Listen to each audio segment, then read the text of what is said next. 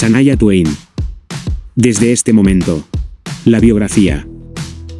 Traducida y leída por Tami Reyes.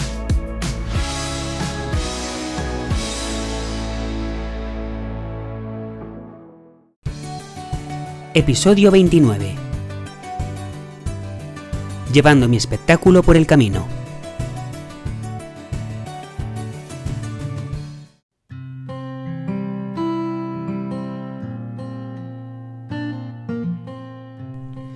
El CD Common Over que saldría en noviembre estaba casi terminado, mientras más prácticamente se trasladaba al estudio de grabación a tiempo completo, retocando las mezclas finales. Yo centré mi atención en reunir a la banda para mi primera gira de conciertos. Se sentó él en el piso de la oficina de su casa, revisando un montón de demostraciones, cintas de cassette y currículos enviados por músicos que buscaban una audición. Sabía que tenía mucho que demostrar en la arena de los conciertos en vivo, Debido a que no había estado de gira detrás de The Woman in Me, varios críticos llegaron a la conclusión de que debía haber sido un producto del estudio de grabación y no un cantante capacitado para un escenario. Supongo que no sabían que ya había pasado más tiempo tocando frente al público que muchos artistas acumulan en toda su carrera. Pero entendí el escepticismo. Por un lado, mi estrategia de centrarme únicamente en la promoción del álbum fue poco ortodoxa, por decirlo menos. Por otro lado, la tecnología de grabación había avanzado hasta el punto en que los trucos de estudio podían mejorar una voz mediocre. El simple hecho de realizar múltiples seguimientos de la voz principal puede dar peso a un conjunto de conductos que, de otro modo, sería delgado. Un avance aún mayor, si quería llamarlo así, ha sido la llegada de Autotune, un corrector de tono de audio que absuelve a los artistas de tener que cantar en clave. ¿Demasiado agudo? ¿Demasiado plano? Ningún problema. Si me preguntas, parece un poco como hacer trampa. Quiero decir, te estás promocionando como cantante, ¿verdad? Bueno, entonces, ¿no crees que deberías poder cantar? En la lista de requisitos de trabajo estoy bastante seguro de que está en la parte superior de la lista. O tal vez ya no tanto. Esta tendencia de cantar mejor a través de la ciencia ha prevalecido principalmente en los campos de la música pop. Sin embargo, la audiencia de la música country aún espera que sus músicos tengan los dones, y con razón. Admito que soy bastante crítico con la habilidad para cantar en vivo, pero esa actitud volvió más tarde. A medida que avanzaba mi carrera, también aumentaba la presión de ser lo que eran los discos. Antes de ser un artista discográfico, no había nada con lo que compararme. Simplemente canté lo mejor que pude y no me preocupé por ser rehén de mi propia actuación en el estudio. Me enorgullecía de ser preciso y constante, con buen tono, control y resistencia. Era casi como si mi ansiedad escénica de la infancia hubiera sido superada y mi confianza como artista en vivo finalmente la hubiera superado. Pero cuando los nervios comenzaron a aparecer en un nivel que nunca antes había conocido, y con la predisposición al miedo escénico que surgió de mi infancia, actuando en ambientes adultos que me hacían sentir incómodo, finalmente llegué al límite de presión que podía llevar. Estaba en un foco que era más grande de lo que jamás hubiera imaginado que me inundaría, y estaba asustado. Me resultó extremadamente difícil encontrar la confianza suficiente para cantar correctamente bajo presión. Se me hizo un nudo en la garganta y sentí como si me estuviera ahogando. El sonido simplemente no salió como se suponía. Las notas temblorosas y apretadas fueron todo lo que pude reunir, y cada vez que fallaba en controlar lo que sonaba en mi voz, me volvía más inseguro y lentamente comenzaba a grabarse. Ahora, de repente, me emocionó la capacidad que tenía la tecnología para arreglar una voz en vivo que me decepcionó. La grabación en estudio se sentía lo suficientemente segura y las presentaciones en vivo habían recorrido un largo camino desde mi infancia de esconderme detrás de mi guitarra. Empecé a simpatizar con otros cantantes a los que admiraba las grabaciones de estudio, pero que me decepcionaban en las actuaciones en directo. ¿Estaban experimentando miedo escénico? ¿Dudando de su propia habilidad bajo presión? Entendí y me relacioné con su experiencia. Ahora simpatizaba más con el cantante que era más que capaz de cantar en vivo perfectamente bien en el estudio, pero que no podía proyectar esa habilidad también en un escenario. ¿Qué fue la diferencia? Vivir es vivir, ya sea en el estudio o en un escenario. Pero psicológicamente tratar de ser perfecto cuando eres consciente de que potencialmente hay millones de espectadores mirando puede realmente ponerte nervioso. Me importa dar lo mejor de mí, y cuando pienso que hay alguna posibilidad de que lo mejor de mí no sea lo suficientemente bueno, me pongo nervioso y la ansiedad se apodera de mí. Por alguna razón, el estudio y mi propio escenario de conciertos en vivo siguieron siendo una zona confortable durante la gira como Nover, y pude disfrutar la experiencia vocalmente. Pero la televisión en vivo fue donde mis nervios comenzaron a aflorar de nuevo, como un fantasma de mi pasado de niño actuando. Realmente me sentí así y afectó mi autoestima hasta el punto de que mi voz comenzó a cerrarse debido a la tensión en los músculos alrededor de mi cuello y laringe, que lentamente se estaban volviendo crónicamente tensos y comenzaban a restringir mi libertad vocal. En ese momento, esto solo interfería con mi voz para cantar cuando estaba bajo gran estrés o presión, que se limitaba más o menos a las actuaciones televisivas. Decidí que era hora de empezar a hacer giras seis meses después del lanzamiento de Como On Over. Armar la gira requirió mucho tiempo de anticipación, por lo que la etapa de preproducción comenzó mientras el álbum aún se estaba grabando. El proceso comenzó con la búsqueda de los músicos de la banda. Después de pasar las horas de demos de cassette de audición, estaba listo para llamar a los músicos para audiciones en vivo. Con respecto a la maestría musical, Matt fue el principal crítico, ya que sabía lo que se necesitaría técnicamente de los músicos para sacar el álbum en vivo. Estaba buscando más en la personalidad, la presencia en el escenario y la capacidad de realizar múltiples tareas como un buen músico e intérprete de escenario. Quería que los músicos fueran musicalmente precisos con sus instrumentos, mientras pudieran cantar coros y tuvieran la resistencia física para mantener la energía en el escenario durante una hora y media o dos horas, sin parar. La actitud también fue clave. Me tenían que gustar como personas y sentir un buen carácter genuino en sus personalidades, sin alborotadores o ególatras permitidos, no importa lo buenos que sean. Fue una gran parte de los criterios. Quería trabajar con gente agradable, que tuviera humildad, honestidad y profesionalismo, y eso es lo que obtuve, después de un largo proceso de selección, por supuesto. Aquí está el resumen de los que compartieron escenario conmigo tanto en las horas de Common Over como en App, e innumerables actuaciones televisivas y especiales. Conmigo, la más larga del periodo de gira promocional desde el CD de Sanaya, Alison Cornell, que estaba las teclas, el violín, la mandolina y los coros. Mark Muller, recomendado por Allison, tocaba guitarras eléctricas, acústicas, slide y steel. Asimismo, el bajista y vocalista Andy Sichon, que habló de Randall Waller, uno de los guitarristas eléctricos principales y corista. Roddy Chion tocaba el violín y cantaba coros. Y J.D. Blair estaba en la batería. Hardy Henfield tocaba el piano y la percusión y cantaba coros. Y Cory Churko estaba en guitarras acústicas y eléctricas, violín y coros. Bren Barkus estaba en la guitarra principal y coros. Realmente no puedo destacar a ningún miembro de la banda como más especial que los demás, ya que todos contribuyeron de manera única al éxito de cada espectáculo a lo largo de los años. Era un grupo de individuos solidarios, de pensamiento positivo, enérgicos y de bajo dramatismo, y los saludo con el más profundo respeto posible. También eran un grupo culturalmente mixto. Roddy, un músico chino-estadounidense de formación clásica, Jay Day, un afroamericano con experiencia en música funk, Andy Randall, de Australia, Cory, de Canadá, Brandy Hardy, con antecedentes de música cristiana, Mark, surfista y músico californiano, y Allison, con formación en Juilliard. La mayoría de los músicos tocaban más de un instrumento y eran verdaderamente polifacéticos. Los ensayos para la gira como Nover fueron como un campo de entrenamiento. Quería que cada concierto fuera un espectáculo, rebosante de energía, y no quería que el foco de atención brillara solo sobre mí. Como le expliqué al grupo de músicos el primer día de ensayo, era una parte integral de la actuación, no solo una banda de apoyo. Quiero que corran, se conecten con la audiencia para que todo el escenario cobre vida, les dije. Bueno, para poder hacer eso sin el sufrimiento de tocar y cantar, tienes que conocer tus partes tan bien que la música se convierte en una extensión de ti mismo, pero sin sonar como si estuvieras en piloto automático. Un aspecto de tocar en vivo que la gente no siempre aprecia es el aspecto físico que exige. ¿Alguna vez has intentado deslizarte por un escenario mientras empuñas una guitarra eléctrica o un bajo? En el momento en que estás en la mitad de un set, puedes sentir como si alguien te hubiera atado un ancla alrededor de los hombros usando cadenas de acorazados.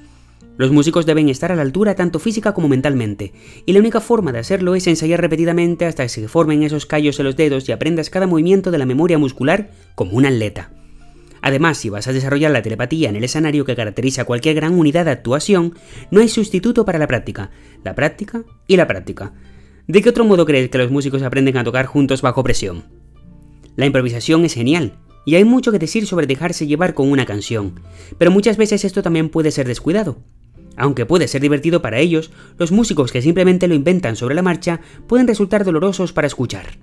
La improvisación puede ser como una broma privada. Los únicos que lo disfrutan son los que pueden entender lo que se dice o se reproduce. Mi sensación personal es que si tienes tus habilidades a la altura y sabes exactamente a dónde vas con tu parte, entonces tienes verdadera libertad para improvisar sin chocar con nadie más. Entrenamos un conjunto de aproximadamente 20 canciones durante semanas en el gimnasio de Lung Echo, hasta que todos estábamos exhaustos y tan perfectos como podíamos. Mark Muller, nuestro extraordinario guitarrista de pedales de acero, se preocupó en voz alta de que todo este ensayo podría entorpecer la espontaneidad de todos. Honestamente, creo que estamos listos, dijo. Todavía no, respondí. Todos miraron hacia arriba. Cuando puedas hacer volteretas mientras cantas y toques al mismo tiempo, entonces estaremos listos. Podría haber dicho esto con una media sonrisa, ya que nunca le pedí a ninguno de los miembros de mi banda que hiciera una voltereta mientras tocaba, pero hablaba en serio. Cuando terminamos los ensayos generales, con iluminación, sonido completo, todo el asunto, seguíamos juntos. El versátil Hardy Henfield podía tocar la guitarra o el piano y cantar mientras hacía uno de sus amados crucigramas. Una vez, durante un repaso, la violinista Alison Cornell se acercó al lado del escenario de Hardy, miró por encima del hombro y gritó sobre el vendaval de sonido: ¡Seis abajo! ¡Muerto! sin perder una nota. Ambos se doblaron de la risa al darse cuenta de lo lejos que habíamos llegado como banda. ¿Fue exagerado? Tal vez.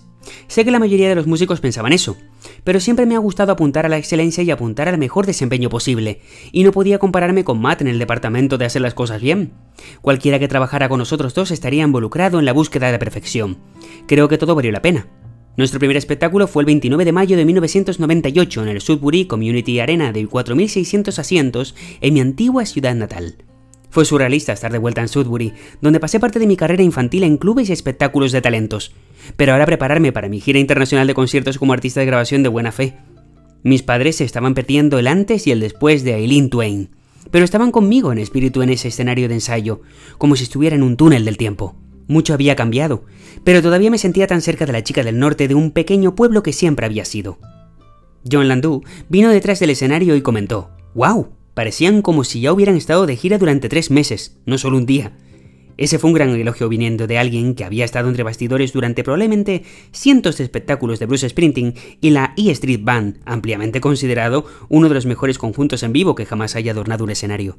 Incluso con todo ese ensayo, tuve que acostumbrarme a cantar mientras estaba en movimiento perpetuo al tratar de dominar un escenario tan vasto. En la mayoría de los clubes pequeños en los que solía tocar, no había necesidad de moverse, ya que no había espacio. A decir verdad, nunca estuve del todo satisfecho con mi voz, pero me di cuenta de que, a menos que me quedara quieto, no iba a dar una interpretación a nivel de estudio.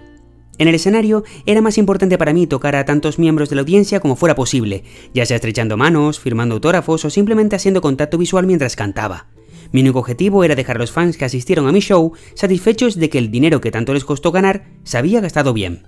La lista de canciones estaba llenando rápidamente de éxitos, los dos primeros sencillos de Common Over, Love Gets Me Every Time y Don't Be Stupid You Know I Love You, alcanzaron el número 1 y el número 6, respectivamente, en la lista Hot Country Songs. Por extraño que parezca, la tierna canción de Amor You Still Won, una de mis favoritas, comenzó lentamente después de su lanzamiento a principios de 1998. La primera semana de mayo, poco antes de que comenzara la gira, el sencillo finalmente alcanzó el puesto número 1, luego retrocedió, pero the One pasaría los siguientes dos meses en el número 2 del Hot 100, dándome mi primer éxito pop en el top 10. También fue mi primer disco en recibir difusión en la radio contemporánea para adultos, manteniéndose en el número 1 durante la mayor parte del verano. Aunque la canción tiene elementos country de rasgueo cálido y acústico, los versos están dominados por el piano, mientras que un órgano ardiente, mi instrumento menos favorito, se destaca como el sonido más destacado en los coros. La música, creo, trascendió los géneros, y el mensaje universal de las letras le dio un amplio atractivo cruzado. Sin duda, Justin Lee Wong fue un hito en mi carrera. Mis dos años de promoción de The Woman in Me me enseñaron lo que me gustaba y lo que no me gustaba de estar de gira. Por encima de todo, ansiaba espacio personal y control. Una medida de consistencia también me ayudaría a preservar mi cordura. Así que esta vez viajé principalmente en autobús, volando lo menos posible. Para mí, vivir fuera en el autobús era preferible a quedarme en hoteles, porque me permitía guardar mi ropa doblada en cajones y no en una maleta. Era mi casa sobre ruedas. Me costó un millón comprar mi casa con ruedas. Valió la pena. Me acompañaron dos rostros conocidos de Timmins, Larry y Helen Bolduc, el padre y la madre de mi exnovio Paul. Siempre habían sido como padres adoptivos para mí, y aunque Paul y yo nos habíamos separado cinco años antes, habíamos permanecido unidos. Larry, que había conducido un camión de transporte durante más de 20 años para Sears, era mi conductor de autobús, y Helen se desempeñaba como mi asistente personal, ya que King había tenido dos niños y necesitaba estar en casa trabajando en la oficina del norte del estado de Nueva York. Otro beneficio de viajar en el autobús era que podíamos salir a la carretera inmediatamente después del espectáculo, lo que nos daba una hora de ventaja en el viaje al próximo destino. Tan pronto como terminó el bis y se encendieron las luces, me empujaban fuera del escenario y me llevaban a un coche que esperaba con una escolta policial hasta el autobús, que estaba estacionado justo al lado de la carretera más cercana, generalmente a unos minutos fuera de la ciudad, el autobús era demasiado grande para maniobrar fácilmente a través del tráfico, por lo que tomar el coche nos permitía salir de allí justo antes que los asistentes del concierto. Así que el conductor tenía que moverse rápidamente antes de que nos atrapara la congestión como una mosca en la miel, o estaríamos abandonados durante una hora con todos los demás. Larry esquivaba a otros coches, frenaba repentinamente, giraba bruscamente, mientras yo soltaba en el asiento trasero. Me recordó una escena de persecución de coches de los duques de Hazard. Todo el tiempo, Helen o mi hermana Kerry estarían tratando de ayudarme a quitarme la camisa. Para esta gira, habíamos arreglado que yo terminaría cada espectáculo vistiendo una camiseta deportiva local, que lo autografiaría y entregaría al promotor para que la subastara con fines benéficos. Sin embargo, no podía quitarme la camisa sin quitar primero la batería de los monitores de oído interno que usaba para escucharme en el escenario. Pegaríamos con cinta adhesiva el paquete de baterías a la parte de atrás de mi sostén, para que quedara escondido debajo de mi cabello largo. Luego, un cable subiría entre mis omoplatos y se conectaba a un par de auriculares con forma de capullo. Después de un espectáculo, mi cabello generalmente estaba húmedo, con sudor, y el cable a menudo se enredaba en él. Así que mientras corríamos a la parte trasera, Helen o Gary estaban tratando de quitarme este equipo con cuidado tirando del cabello o arrancándome un poco de piel, a veces con éxito y otras sin éxito. Estaría maldiciendo y gritando hasta que finalmente era liberado. Debo haberme parecido a Houdini tratando de escapar de una camisa de fuerza. Tan pronto como me subí al autobús, me dirigí a mi apartamento, donde Tim me esperaba en mi cama. Lo había traído para ayudar a evitar la soledad del camino y también para brindar seguridad. Tim era un pastor alemán orgulloso y clásicamente opuesto con el típico color bronceado dorado con marcas negras, cabeza grande e imponente y orejas largas y puntiagudas. Había recibido dos años de entrenamiento intensivo en Schutzhund, en Austria, educación en protección personal, Schutzhund simplemente significa perro de protección, en alemán, y los pastores alemanes son solo una de las varias razas para competir y ganar un título allí. Tim se quedó conmigo donde quiera que fui. Dormía junto a mi cama, me seguía hasta la puerta del baño, y en definitiva, nunca me perdía de vista, pasara lo que pasara. De hecho, cuando conocí a Tim por primera vez, no me di cuenta de lo en serio que se tomaba su trabajo hasta que estábamos grabando un vídeo juntos y él insistía tanto en quedarse cerca de mí que no dejaba de abrirse camino en el marco. Finalmente, tomé una pesada correa de cuero y lo até fuera de mi remolque guardarropa a la sombra. Le di un poco de agua y regresé al set. Quizá diez minutos más tarde, Tim entró en pánico al plató y arruinó una escena. Había masticado completamente la correa. Aprendí mi lección y desde entonces me aseguré de amarrarlo muy cerca para que al menos pudiera verme y escuchar mi voz en todo momento. Eso lo mantuvo tranquilo. Aún así, sin correr riesgos, reemplacé la correa de cuero con una cadena de metal. Estuvo a punto de roerla de la misma manera en varias ocasiones. Amaba a Tim y compartimos el autobús de la gira durante toda la gira de 18 meses. El ruido de la multitud y la pirotecnia del espectáculo habrían sido demasiado para él. Así que mientras yo actuaba, él esperaba pacientemente en el autobús, acostado en mi cama. Traté de llevarlo a las pruebas de sonido al comienzo de la gira, pero las pruebas pirotécnicas con el sonido de conmoción similar a un rifle lo volvieron loco en modo de defensa. Empezaba a ladrar con los pelos en la espalda erizados, buscando incesantemente de dónde procedía el sonido. El disparo de un arma fue especialmente alarmante para Tim, ya que era parte de su entrenamiento para estar alerta y tratar de protegerse contra un perpetrador cuando escuchaba el disparo de un arma de fuego. Le enseñaron a encontrar y recuperar este tipo de armas, de hecho, se estaba volviendo loco, desesperado por hacer su trabajo y protegerme. Tim y yo teníamos una pequeña rutina. Usaba mi dormitorio como vestidor. Después de terminar de vestirme, lo llamaba en mi cama, lo besaba en la cabeza y le decía que se quedara allí hasta que yo regresara. Y lo hacía. En el momento en que volviera, prácticamente me derribaría estaba tan abrumado por la emoción y el alivio cuando me tenía cerca una vez más y que ahora podía hacer su trabajo. Obviamente estaba aterrorizado por la ansiedad de separación que había soportado en mi ausencia. Solo nos separábamos para la prueba de sonido de una hora los días de espectáculos y los espectáculos de aproximadamente dos horas. Pero Tino tardaba mucho en ponerse nervioso, ya que su entrenamiento era nunca dejar el lado de la persona que estaba destinado a proteger. Lo llevaría fuera para su último paseo, cuando lo que realmente quería hacer yo era quitarme la ropa sudada del escenario, ir a la ducha, ponerme un pijama y relajarme para el viaje que tenía por delante.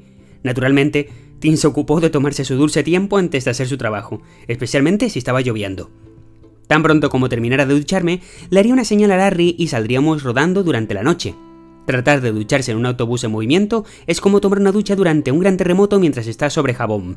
Intenté esto una vez y me di cuenta de que, a menos que quisiera romperme el cuello, era necesario ducharme en el autobús mientras estaba varado. Probablemente debería haberme ido a dormir inmediatamente, pero nunca dormí bien en un vehículo en movimiento, lo que hace que la vida móvil no sea la opción más práctica durante las giras. Pero las ventajas superan a las desventajas. Por lo general, me quedaba despierto y hablaba con Helen, o chateaba por teléfono o veía una película durante las primeras horas de camino a la próxima ciudad, mientras me recompensaba con mi refresco de naranja y palomitas de maíz con queso cheddar amarillo. Es increíble la cantidad de espacio habitable que se puede meter en un autobús. Mi espacio personal estaba en el área central, aislado del conductor y del área para sentarse y dormir de Helen en la parte de atrás, que compartía una puerta lateral conmigo, pero el diseño me brindaba una sorprendente cantidad de privacidad. El viaje de una ciudad a otra puede durar de 6 a 10 horas, y por lo general estaría despierto la mayor parte del tiempo antes de finalmente quedarme dormido, solo para despertarme sobresaltado unas horas más tarde cuando llegábamos a nuestro lugar de estacionamiento, ya sea en el lugar o cerca. Cuando el autobús se adentraba en su espacio, se movía demasiado hasta que finalmente se detenía en su aparcamiento. Era imposible dormir en el estacionamiento del autobús, Larry, después de haber conducido toda la noche, luego se dirigía con Helen a un hotel, donde podían dormir más cómodamente, dejándonos a Tim y a mí solos. Mi perro estaba impaciente por salir. No compartí la emoción de Tim, como se pueden imaginar, pero no tenía por qué hacerlo. Mire esto. Había personalizado el autobús con una escotilla especial en el piso que se abría a una rampa que conducía a una bodega de equipaje debajo. Sin tener que salir de mi compartimento, podía enganchar a Tim a una correa atada a una línea exterior y dejarlo salir por la escotilla en el piso. Entonces podría ocuparse de los negocios y correr a su antojo. Y si quería sombra, siempre podía tumbarse en la bahía. Una cámara de seguridad lo mantuvo a la vista en todo momento, hasta que estuvo listo para volver. Realmente funcionó maravillosamente.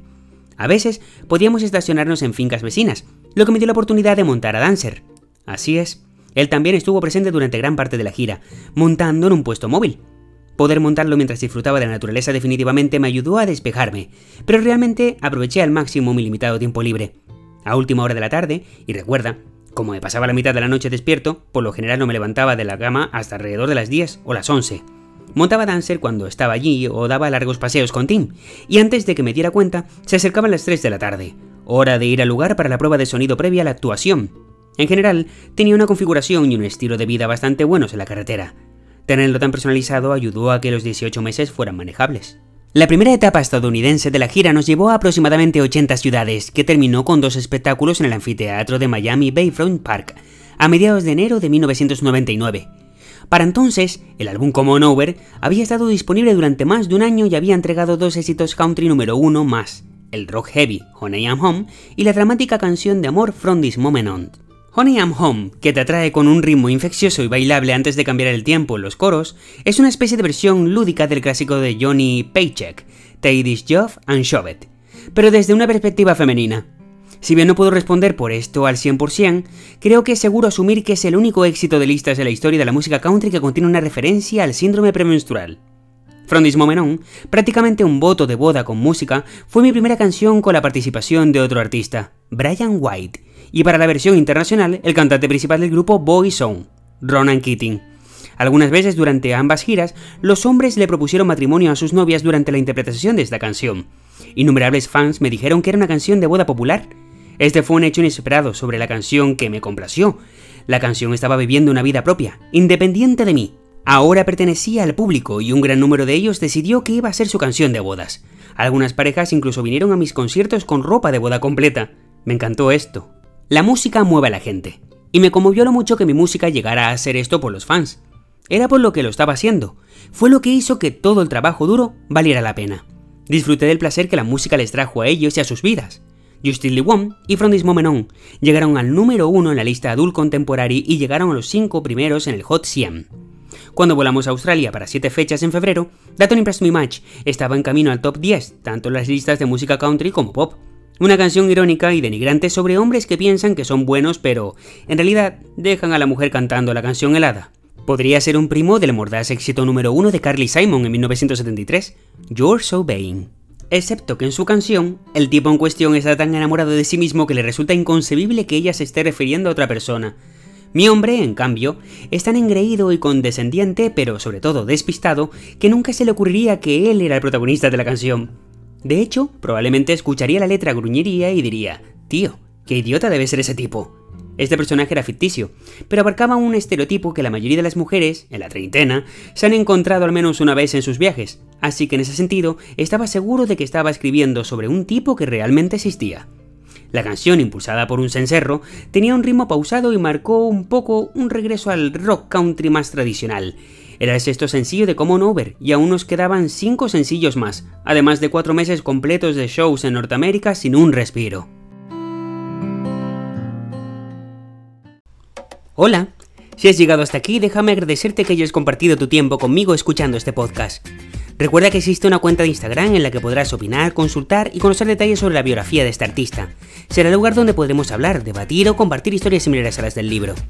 También dispones de nuestra web Sanaya en Hispania, donde podrás encontrar el álbum conmemorativo del 57 cumpleaños de Sanaya de Flame, con canciones inéditas, covers, lives remasterizados, drums and strings, con canciones de siempre con sonidos de batería o cuerdas, y acceso directo a nuestras playlists Sanaya Twain Simple Hits y desde este momento la banda sonora, donde encontrarás todas las canciones mencionadas en su libro en un único lugar. Conoce un poco más de Sanaya cada viernes junto a mí. Podrás encontrar este podcast en las plataformas de Spotify, Amazon Music, Apple Podcast, Google Podcast y Podimo. Si tienes alguna duda o sugerencia, no dudes en contactar al correo sanayatwainlabiografía.com y la cuenta de Instagram Sanayatwain Hispania.